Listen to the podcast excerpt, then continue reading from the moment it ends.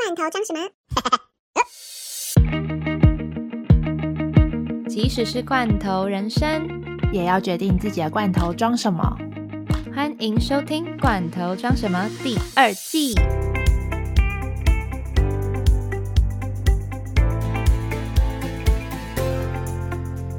欢迎收听《罐头装什么》第三十四集，我是 Dara，我是 Sunny，耶耶耶耶！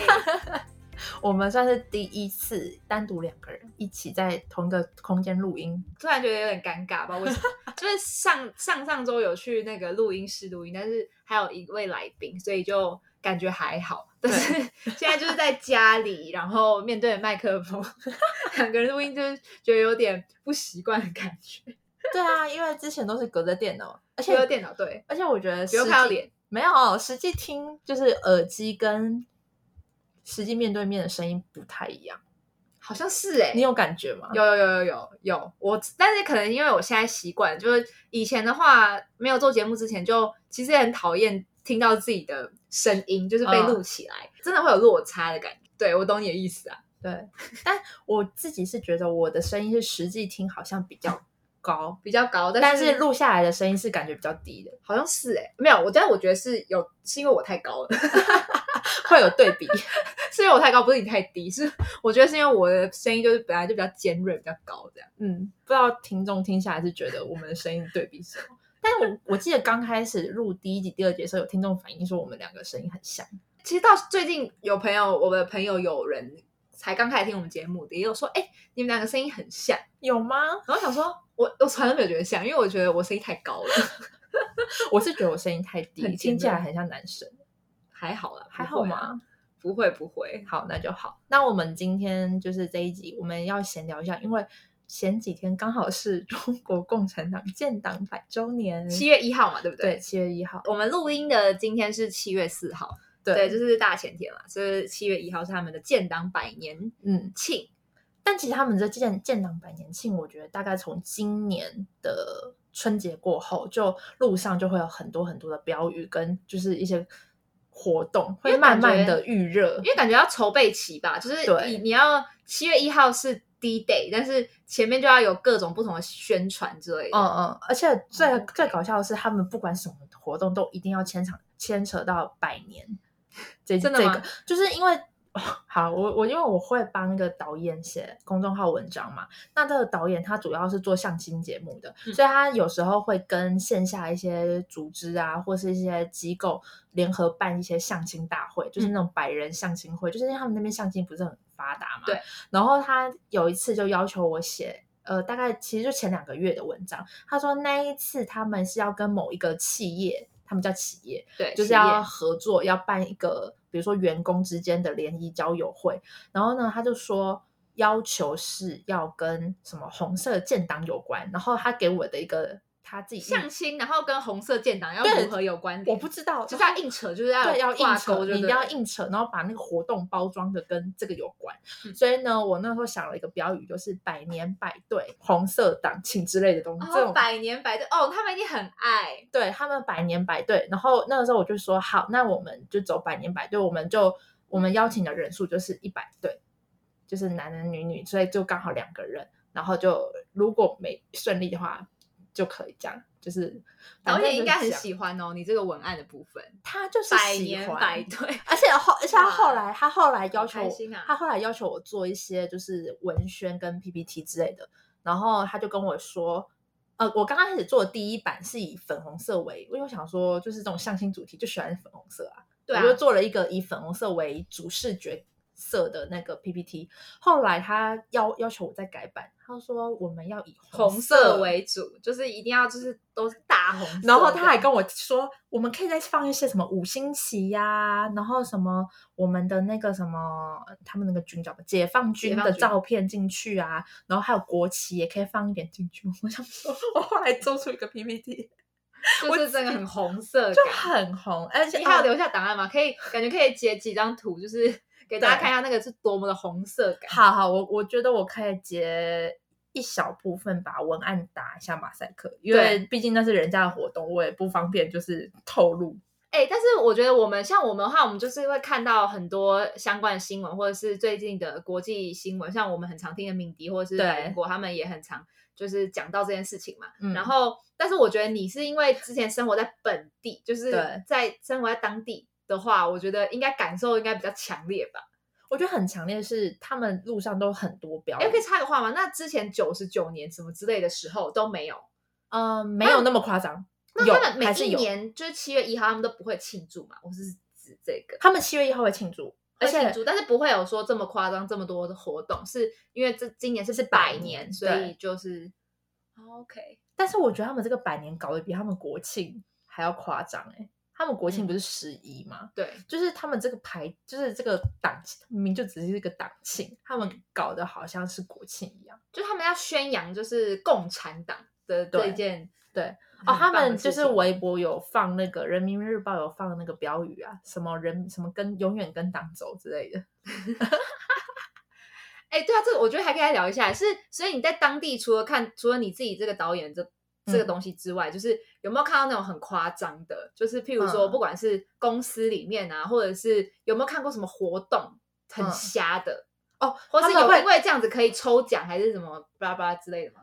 他们他们会就是 cosplay，就是也不是 cosplay，他们会 cos 就是去那种什么毛泽东的什么出生地，因为你知道毛泽东他其实是在那个长沙，湖南长沙，嗯他们长沙那边有个景点，就是什么毛泽东什么那个像，嗯然后他很多人都会因为，比如说像今年是他们的百年党庆，嗯就是有一些比较爱国主义者，就是比较重的人，他们特地去长沙就是旅游，是因嗯为这样。哦，会所以会特别去旅游，对对对，就是我有好，现在叫什么红色旅游吗？对红色旅游但这个是自由行，但他们也会有那种包套行程，对不对？包套行程的话，我就是专门这种踩点红色旅游，还有什么地点啊？除了毛泽东的这个，还有还有那个什么，他们解放军的那个发源地，我忘记是哪一个地点了，反正也是有，而且在那个解放军的发源地，他们那边是可以 cosplay 的，就是要让你 扮成解放军。扮成解放军。还有什么啊？还有什么？还有什么比较日常生活中的吗？就是吃嗯饭啊，或者是你逛街的时候，会不会还是那种衣服就超多，就是百年党庆，然后有很多那种衣服，那种红色这个的衣服我觉得有可能是因为我在上海，哦，就没有那么多 吗？就没有那么夸张。可是如果你去其他城市北搞不京之类吗？搞不好，我只是自己预料，因为我觉得上海可能比较相对没有那么红色色彩那么严重。嗯，但我觉得比较妙的是，去年是他们九九年嘛，九九年党庆那一天，就是超级多，就是公司企业都是在请客啊，发就是很像搞得像三节奖金那种感觉。嗯，就是那一天我我也记得，就是我们律所就是有蛋糕啊，下午茶吃，然后问说，哎，为什么要吃蛋糕？他说因为今天是党的生日。哦，党的生日。那你的公司呢？公司里面的话，你你有观察到有什么吗？因为我们上面会有一些司法局的一些人员嘛，会过来视察，长官过来视察。那通常过来视察的时候就要开会或干嘛的，然后或者是有时候要写一些报告，因为没办法，因为律所本来就归司法局管。然后写报告的时候，其实他们也会用一些就是字眼是吗？敷衍的方式。敷衍的方式。对，就是因为像我们之前他们要求要开党员会议，对然后那个党员会议呢，他们其实应该照理来说应该都是要党员才可以嗯参加，但那个时候我也在里面哦，因为为什么？因为他们要凑人数，嗯他们要就是看起来就很多人。嗯，然后为了要就是大家都是党员，对对对对，所以他们要求那个会议照片，就是找了好多人来冲人头。我就说，那后来律师叫我进去拍一下照，我说干什么？他说没有，你就坐在那边，我然后带个笔记本跟纸，然后我就坐在那边。所以后来 我发现我的照片出现在党员会议里面。我那天看到敏迪的这个 po 文，就是他在讲说有一个有一个听众就是私讯他说，他平常还蛮常看。就是一些中国网络小说但是因为之前的话，像因为其实大家如果有听我们节目的话，我们都会一直不停地来讲说，中国在言论这部分跟思想这部分的控制，其实做的蛮全面的啦。就是不管说你是上传的文章，或者是你自己的 Po 文，就是会有一些敏感字眼的话，就上传不了嘛。或者是你书籍的部分也没有宗教啊，或者是一些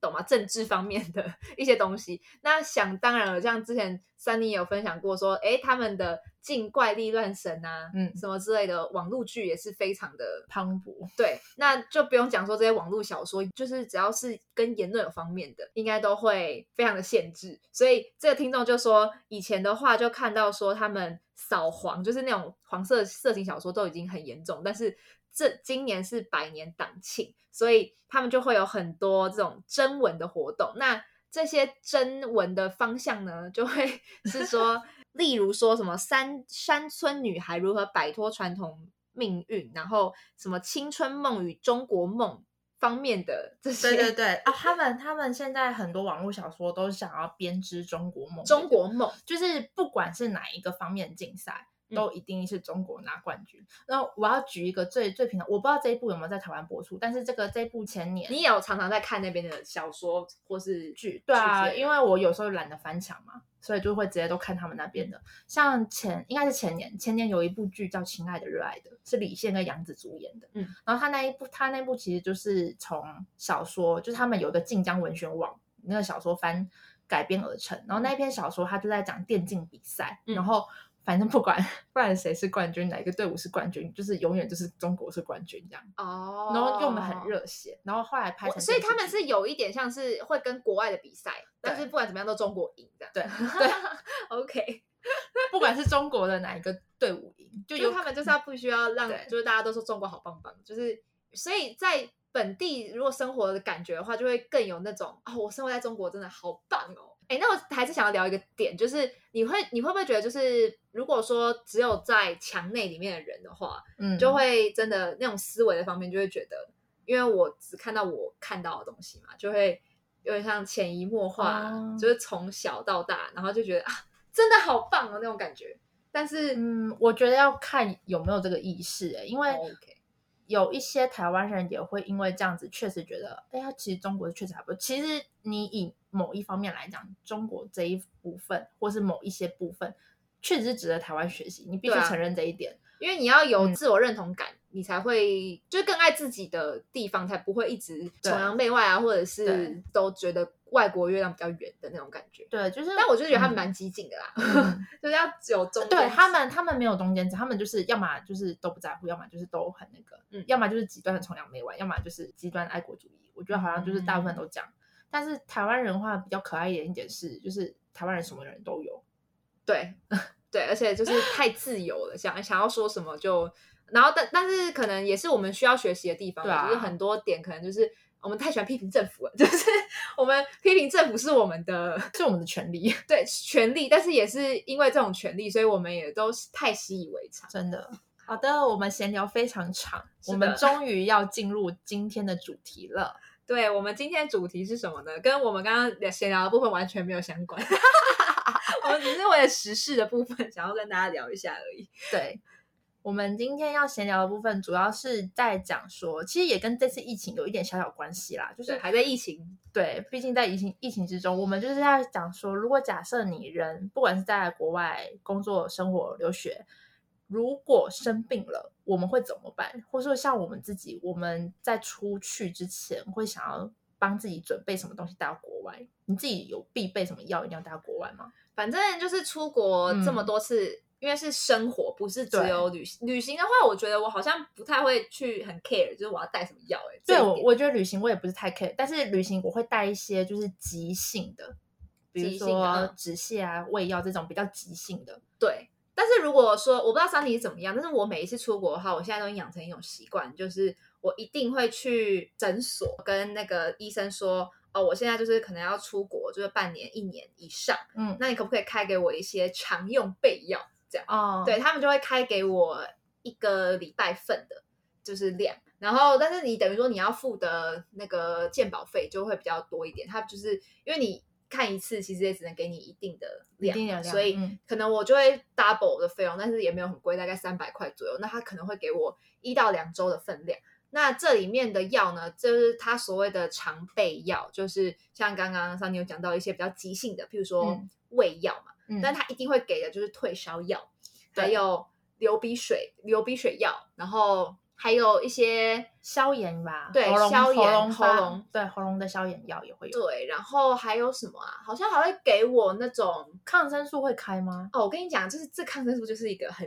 对啊，很 tricky 的点。抗生素通常都要拿到处方前才会给你。对，嗯你看，这上帝就很有很有这个 sense。就是我之前呢，反正就是有一个药局的，反正 那里面的药师是我我同学的妈妈，所以他就是，所以他就是有很妈妈心态，你知道吗？就是什么都给我这样子。然后，然后，但是我是出国之后，因为我好像有一次有一个朋友，他来我们家住，那个女生她突然尿道发炎，哦，哦，超严重，那个你要发炎超痛耶！尿道发炎超痛，就是我虽然没有尿道发炎过，但是大家应该如果有尿道发炎过的话，应该都知道非常的不舒服。但通常会有这种情况，就是你憋尿憋太久了，嗯，对，然后或者是有一些其他因素。然后他来我家的时候，你就上网查，就是要怎么办什么的。嗯然后很多人都说要吃抗生素，但是也很危险，因为嗯抗生素好像又有分很多种不同的等级。而且抗生素你不能乱吃，对因为你乱吃你你产生抗体就，以后那个抗生素对你没用。对，就很恐怖，而且嗯因为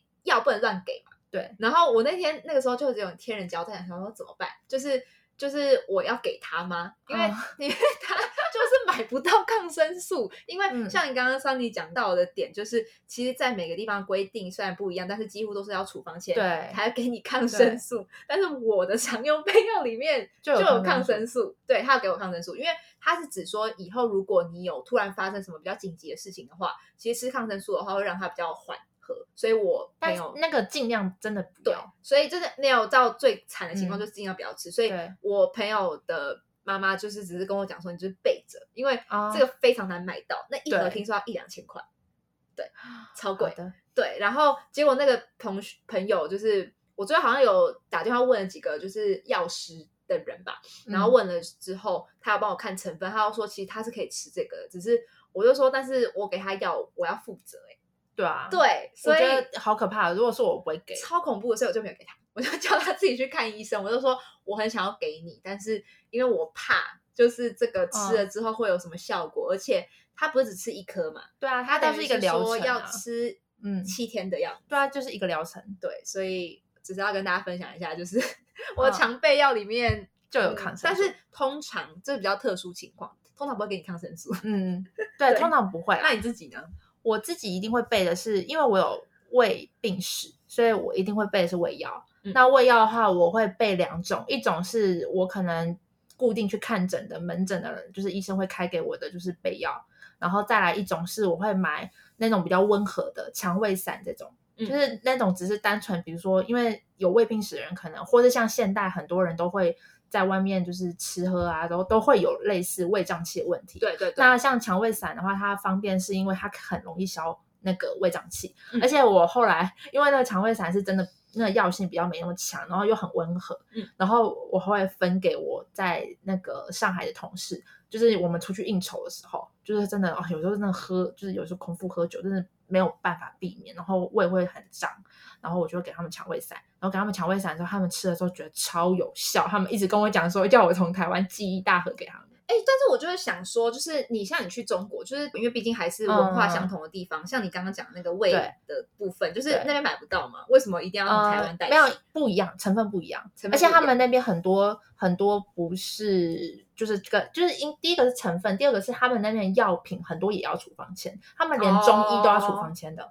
所以他们也是买药没有这么好买，对，就是他们一般的话就是成药嘛，成药的话就是药局，就是就是普我们拿疼这种东西对的就买得到这种东西买得到，但是其他的你去他们也也有也他们也有所谓中医的那种，然后里面进去他们也是说要看处方签才会给你药，除非是那种嗯。很常见的那种药局都有药才会有。哦，原来是这样，所以你就会带那个胃药，就是比较对，然后还有止泻药，止泻药，对，所以那边的感觉就很不靠谱，从来你从来都没有买过，没有哎、就是因为就会觉得，因为有 我听我同事讲，因为他们同事还是因为刻板印象不敢买那药？我觉得第一个刻板印象，第二个是因为真的有碰到同事跟我讲说，他们那边的药不是就是可能跟我我们在台湾常见的看医生的那种药不太一样，就是他们自己的当地本地人 local 跟我讲的，所以我才会吓一跳，说什么有哪里不一样？所以不一样点是药效不太强，还是药效太强，还是就是中国他们那边医生他们那边大部分都是药，那他那种比较正规的药的话，他们是比较贵的。所以他们会说为什么在中国穷人会看不起病，就是他们连药都吃不起。所以之前中国的那个什么我不是药神的那部电影就是在讲这件事情啊，里面的主角为了想要让就是贫穷人家都可以吃得起药，都看得起病，所以他们就是从国外就是弄来一个技术是可以做仿制药。嗯，仿制药不是真正的药，可是在中国他们那边民间甚至连一些比较小诊所开的也都是仿制药。嗯。所以这就是为什么我在 中国不太敢看医生哦，原来是这样。对，因为你没有办法确定说，对你没有办法确定说他给你的药是正规的药还是仿制药，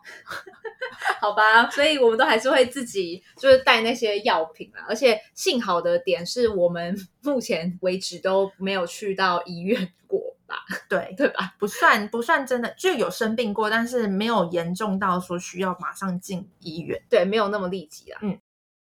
好，虽然就是我们自己没有生什么大病过，我觉得这真的是非常非常非常幸运的一件事，真的很幸运。对，因为真的像如果说在英国生病的话，因为我都已经被讲过很多次，说就是不要在国外，就像欧美国家生病，因为听说第一个要等很久之外，就是你的呃费用也会比较高。像我每个每次回来的时候，我一定会去看牙齿。因为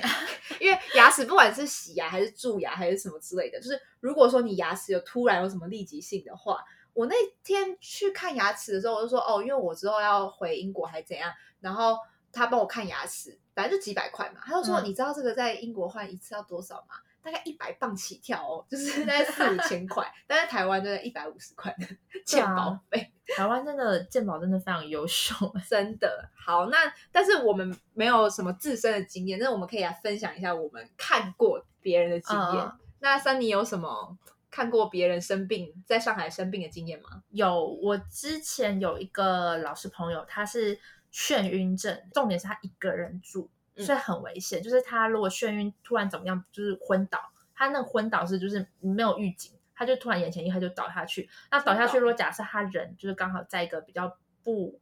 就是不安全的环境，比如说厕所，然后头就撞到的话，他常常这样吗？他没有常常，他就前一阵子可能压力工工作压力太大，然后再加上他的那个作息的关系。然后再加上他可能体质本来就比较弱，或是之前他之前就有过类似的状况。我以为是贫血才会，不是不是不是，他之前有类似的状况，大概是一二月的时候，后来大概是我回来前大概四五月的时候，他又突然加重，然后就是就一直被我们好几个朋友说，哎，你赶快去看医生，我们真的觉得，然后可能他一直拖，是因为他觉得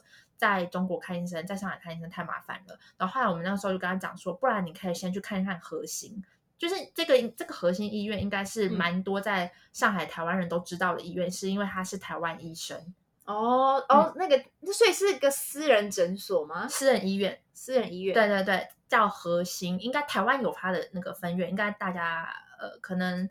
他好像比较擅长妇产科，嗯嗯，对，所以那个时候他就去上海有开这个分院，然后听说会开到上海也是因为反正有中资嘛，嗯，背后也是有。相当的力量，应该大部分熟悉这个行业的人，应该大家都知道。对。然后那个时候，我们就说，不然去挂核心的门诊。嗯。可是，在核心挂那个核心门诊，确实很贵，光是挂诊跟看病就要一千人民币。哦，真的蛮贵的，很贵。而且其实应该，所以就算你有社保卡。没有办法，因为它是私人医院，哦，只要是私人就没有办法。对对对，可是他可以帮你开那个就是诊断证明书，嗯，或是他的那个证明就医证明。那你拿那个就医证明之后，你可以回台湾申请一部分的海外的紧急就医的健保的给付嘛。嗯，但是当然申请归申请，你有没有你有没有办法全部给付，那是另外一回事。但是至少不无小补。对，然后中国那边自己的门诊的话，其实也蛮贵的，就变成说你看病。看病一次门诊，我那时候听我同事姐姐讲，因为我同事姐姐她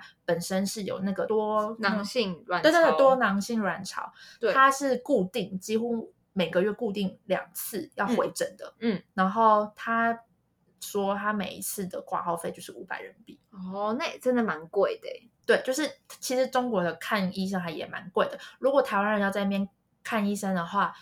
我是建议排特别门诊，不要排一般门诊，因为一般门诊他们那边所有的人都跟我讲说，不要随便去中国医院看医生，是因为主要不是说你贵不贵，因为有时候贵不贵已经不是重点了，因为你钱可以解决的话，都都不是重点，重点是要等很久。哦，所以在这边的医院也是要等很久，要等很久。他们一般门诊都等超级久，就是像我们那个同事姐姐，固定每每个月要去看两次诊，他都要请一天的假。哦，就算他也是因为人很多，就就是因为在台湾的有些大医院等也要等蛮久，但是好像也不会说需要花一天了。他们那边不行，真的。上午诊、下午诊，就是有那个挂号到的话，都还是可以看得到。呃，如果是要去他们中国本地当地的医院看的话，是建议去他们的公立的三甲医院。嗯他们有分一甲、二甲、三甲嘛？那三甲是最好的，应该是三甲是最好，我没记错，因为嗯我同事姐都是去三甲医院看。嗯嗯。那他你说他之后晕眩晕症之后，嗯，对，眩眩晕症之后，我们就跟他讲说，你这个已经有点严重，而且已经已经是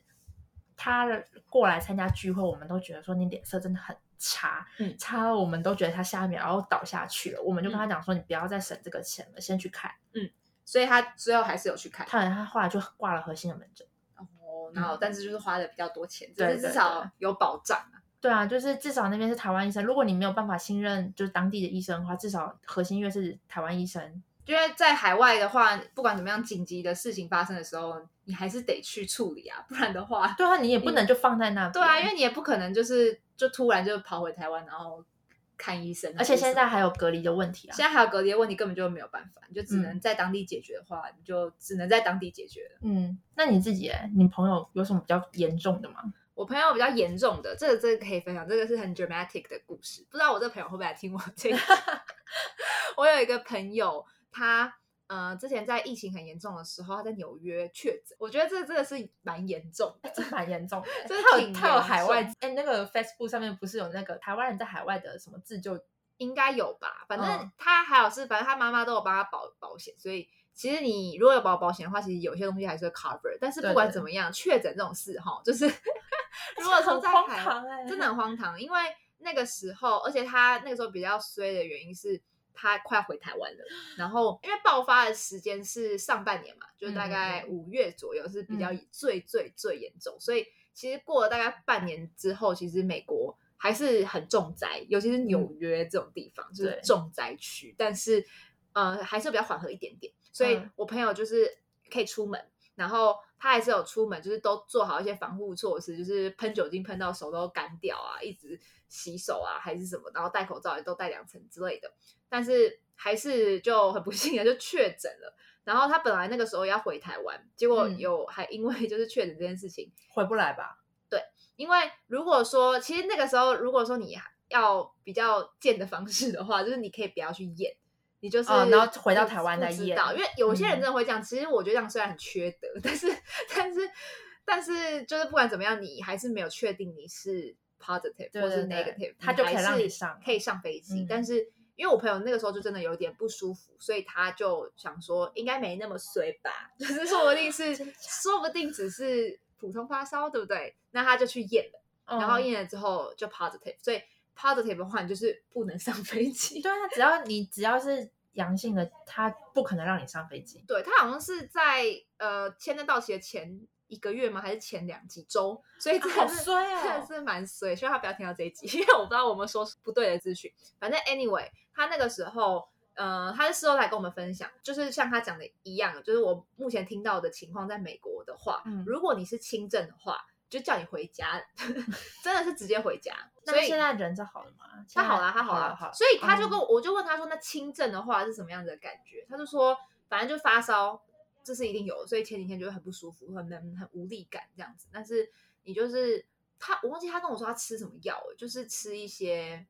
他是说没有到很喘啊，所以我嗯觉得轻症可能到肺组织的部分的话，应该是呃，应该都还是纤维化了吗？应该还好，应该没有没有到纤维化。我我其实我不知道，只是嗯我的意思是说，如果是轻症的话，好像你不会到很喘，因为嗯像如果说 COVID 你有得的话，如果不是说重重症啊，就是比轻症再严重一点的话，应该你会很喘吧？对就是对对或者呼吸困难嗯呼吸困难什么之类的，那就是表示说你的肺的机能的部分就是有被侵蚀到。嗯，但是他的话就是无力感，然后跟发烧这两周就可能比较严重一点。嗯嗯然后那他就是还是有吃一些，我不知道是感冒药，因为毕竟 COVID 是没有药可以医嘛，就是除了 vaccine。但是我觉得他们就是自己好，就是我觉得都是靠自自体免疫，他们只能对，他们只能就是给你一些辅助的东西，然后让你减缓症状。对，所以我觉得我朋友状态也应该也是这样，就是因为他妈妈就是我刚刚说的那个药师的妈妈就是他，所以他妈妈应该有跟他讲说要吃什么样子的药，这样子，那他可能。可能就是买回来，然后就自己休息，就是休息很重要嘛，休息跟吃这样。嗯，然后他是没有分享太多，就是他很病痛还是怎样，可能是轻症，真的比较还好一点。轻症可能很多人都说像是小感冒，对，所以反正还好，就是这件事情就这样完美落幕了。但是还好，我觉得家人应该都很紧张吧，爆炸担心。刚刚前面其实讲了很多，都是我们朋友自己在海外生病。或者确诊的经验，但其实我跟 Dara 应该应该还是多多少少生一点小病啊，或是遇遇到一些紧急状况过。对啊，我觉得一定要应该要有一些经验才会，你才会觉得嗯，生命很重要。没有啊，开玩笑。我自己的话，就这个三年有经历过我这一段，对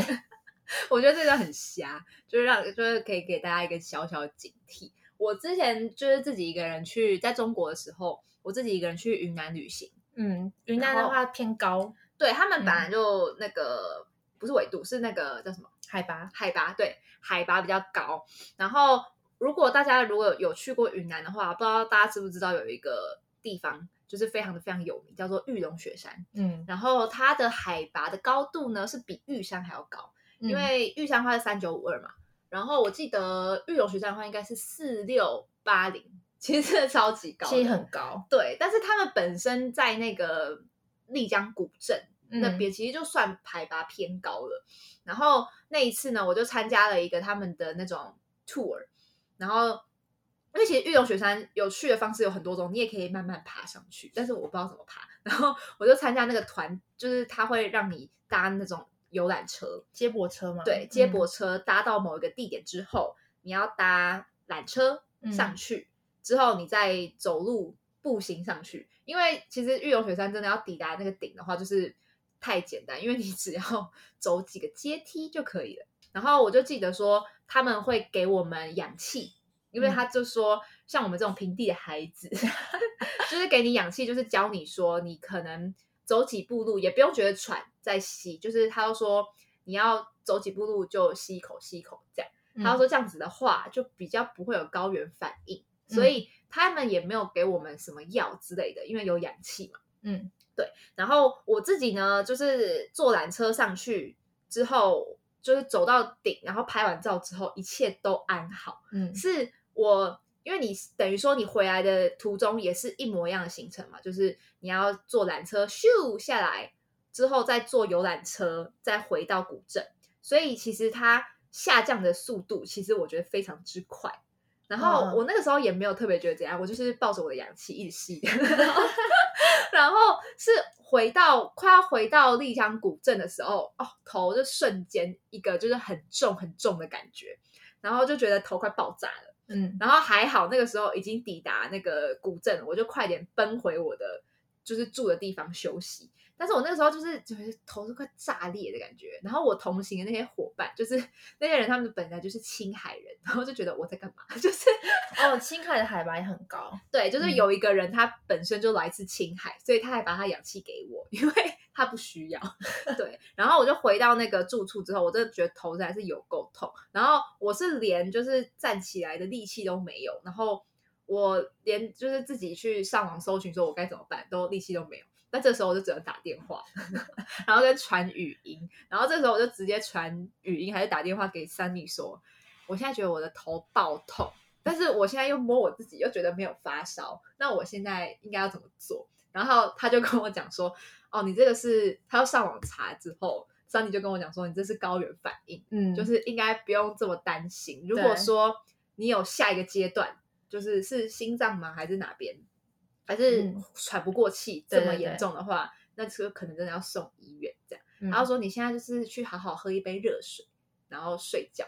对，我就一直叫他去睡觉。我就说怎么办？怎么办？而且我而且我是容易慌张那种人。对，你那天超焦虑的。我说，哎，自己一个人旅行当然焦虑啊。你先关掉手机，先去喝水，然后再盖上棉被睡觉。对，就很瞎。而且你知道，就是自己一个人在外面，真的很怕遇到生病这件事情。嗯如果说你真的生病的话，你又自己一个人，你后面行程要怎么玩？就是整个就不 OK 啊。然后，而且我又是，而且我那天还住沙发冲浪，所以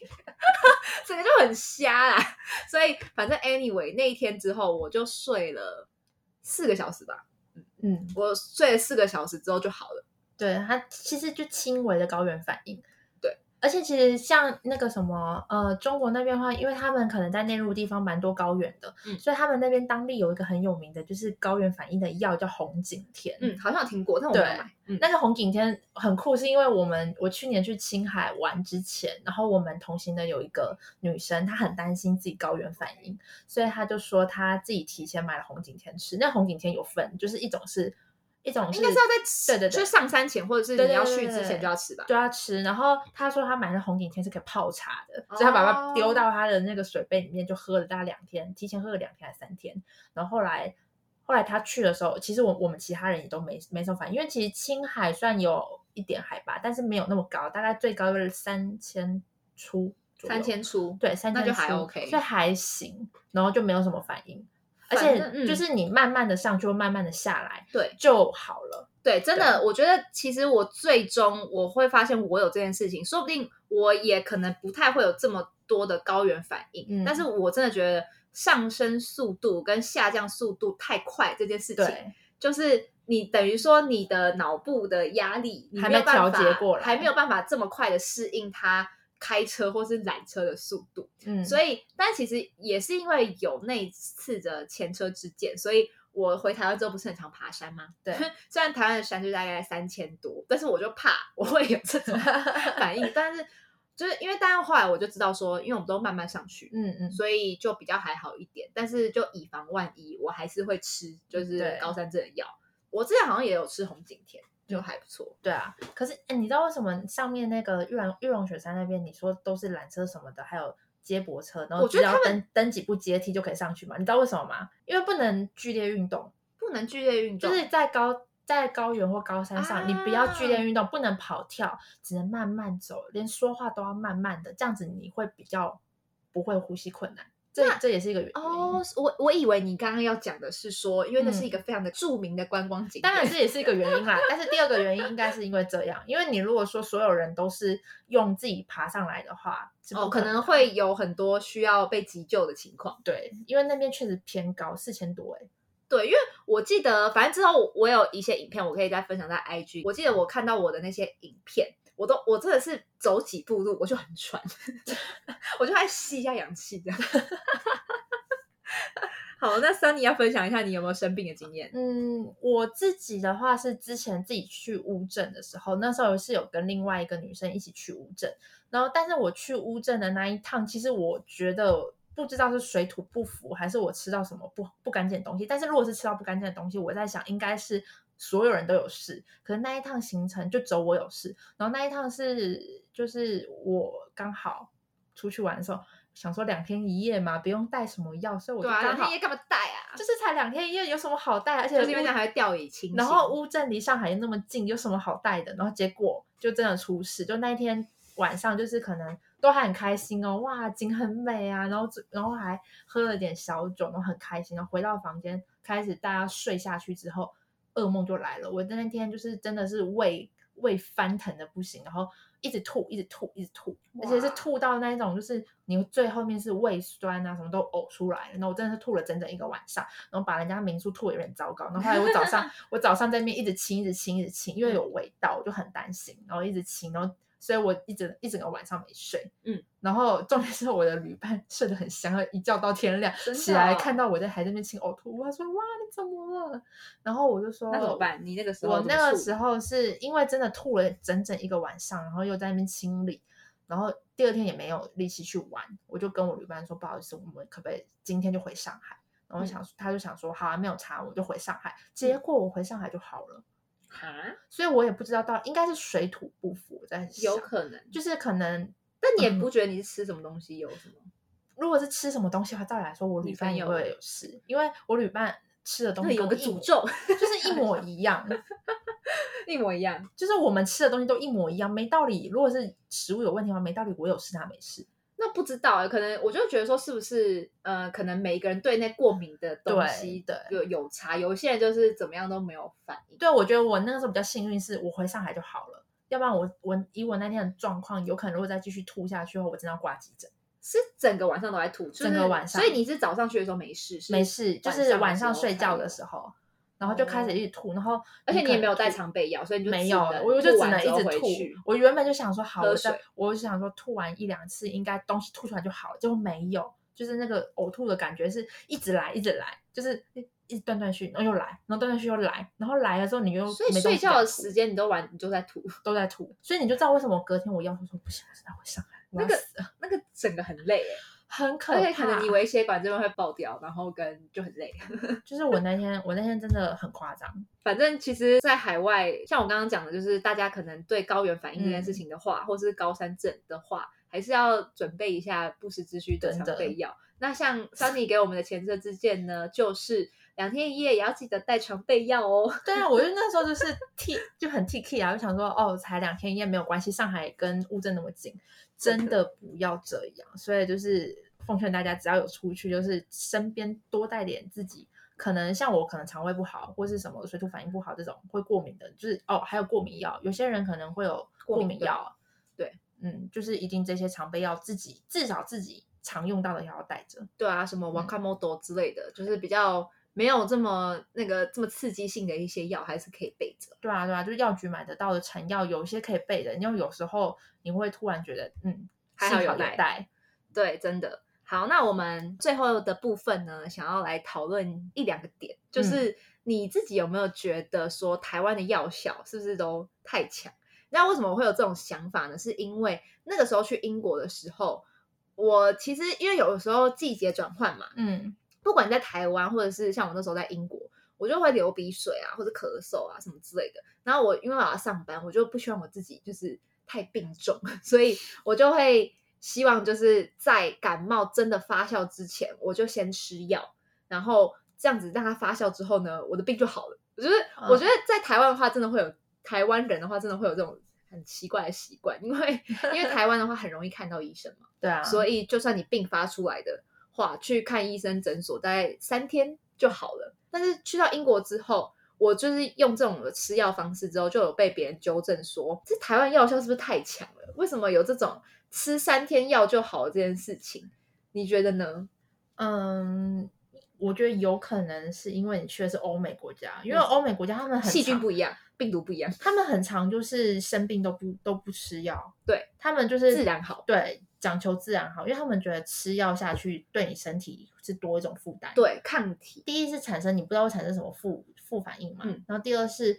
有些人可能是因为长期吃药吃太多要去洗肾，这样的对这样的例子也是有的，对所以就他们那边就好像观念是觉得如果只是小感冒，对。他说为什么一定要吃药？他就说，嗯然后那个人我忘记是谁跟我讲，反正他就我就觉得说好像说的也蛮有道理的。他就说，因为台湾药效很强，那你又这么依赖嗯台湾的药的话，但你现在生活的在国外，嗯，那如果说你真的发生什么病的话，台湾的那些药如果清不掉，就是那边的病毒还是什么之类的，而且你会对你吃的那些药，因为药效太强了，会产生依赖性，会产生依赖性，嗯那你只能用更强的药去让这个病毒退散。他说、嗯这样子感觉不是一件很好的事情，所以我那一次之后，我就觉得说，好，那我要适量，就是多喝水啊。嗯。对啊，对啊，但就是我也会自己看情况啦。就是嗯有时候，比如说你真的有很重要的会议的时候，我觉得台湾的药很方便，是它真的可以让你一天之内就马上好。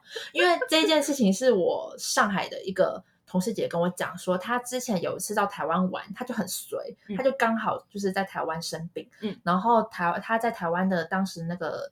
台湾的朋友帮她去药局，只是买成药，就是买那种一般的成药感冒药给她。他说台湾的药效也太厉害了吧！他一吃下去马上就睡，而且是没有办法醒来的那种嗜睡。嗯我就说对，台湾的药会有这种状况。他说一吃下去，虽然说会睡一天，但他真的隔天就好了。所以从此之后，他就一直说想要我帮他带那些药过去。我说可是你真的确定你可以吗？嗯，我之前就会觉得说，是不是台湾药很厉害，就是嗯就是真的是很 best，就是很厉 害。其实然后后来发现是很厉害，就是 可能这药效真的太强了，对，有可能。但是我们也不是什么药剂师，所以我们也不知道说，哎，是什么样的情况。对啊，反正对啊就是脱，就是在外面生活下来，就是可能别人给的一些 feedback，或是我们自己观察下来的吧。对啊，但是嗯也要、你要入境随俗嘛？你觉得看状况入境随俗？看状况吧，因为我自己也是不太爱吃药的人，我就是医生会非常讨厌的那种病人。不不爱吃药，然后但是会喝水。对对对，会喝水，所以很有很多病其实也不一定会去看。就我像我之前在上海就很常喉咙发炎，那我也不会去吃药。我觉得小感冒的话，可能就不太需要这么 care，可能是比较那种严重性的话，对啊对啊，急性病什么的还是需要。或者牙齿突然断掉了。好，好，那我们今天这集就到这边。如果喜欢我们的节目内容的话，不要忘了帮我们留言评分五颗星，并且继续关注接下来的节目。或是有什么建议，也欢迎到我们的 IG 画下底线 in your cat 私讯告诉我们。那我们就下集见喽，拜拜。拜拜